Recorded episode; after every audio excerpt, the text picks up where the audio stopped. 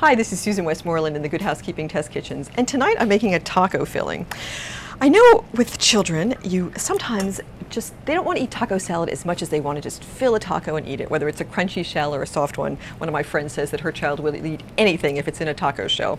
With that in mind, a lot of times the ground beef filling is so crumbly that it just you know falls out no matter what you're doing. So a really good solution and a way to get some extra lean protein in is to use some non-fat refried beans and just stir. You can stir like half the can or whole can. There's some great non-fat or low-fat refried beans in there, and that'll just bind the meat together so that when you stick it in the taco shell, you won't just get all these crumbs coming out. It's really delicious, and it works nicely in, in the salad too. So this is a really simple, easy dinner to put together for your kids, and if they like the salad, excellent. If they don't, you can just give them the softer, hard taco shells and have salad on your own and with your husband. Have a great dinner. Susan Westmoreland helping you take back dinner time.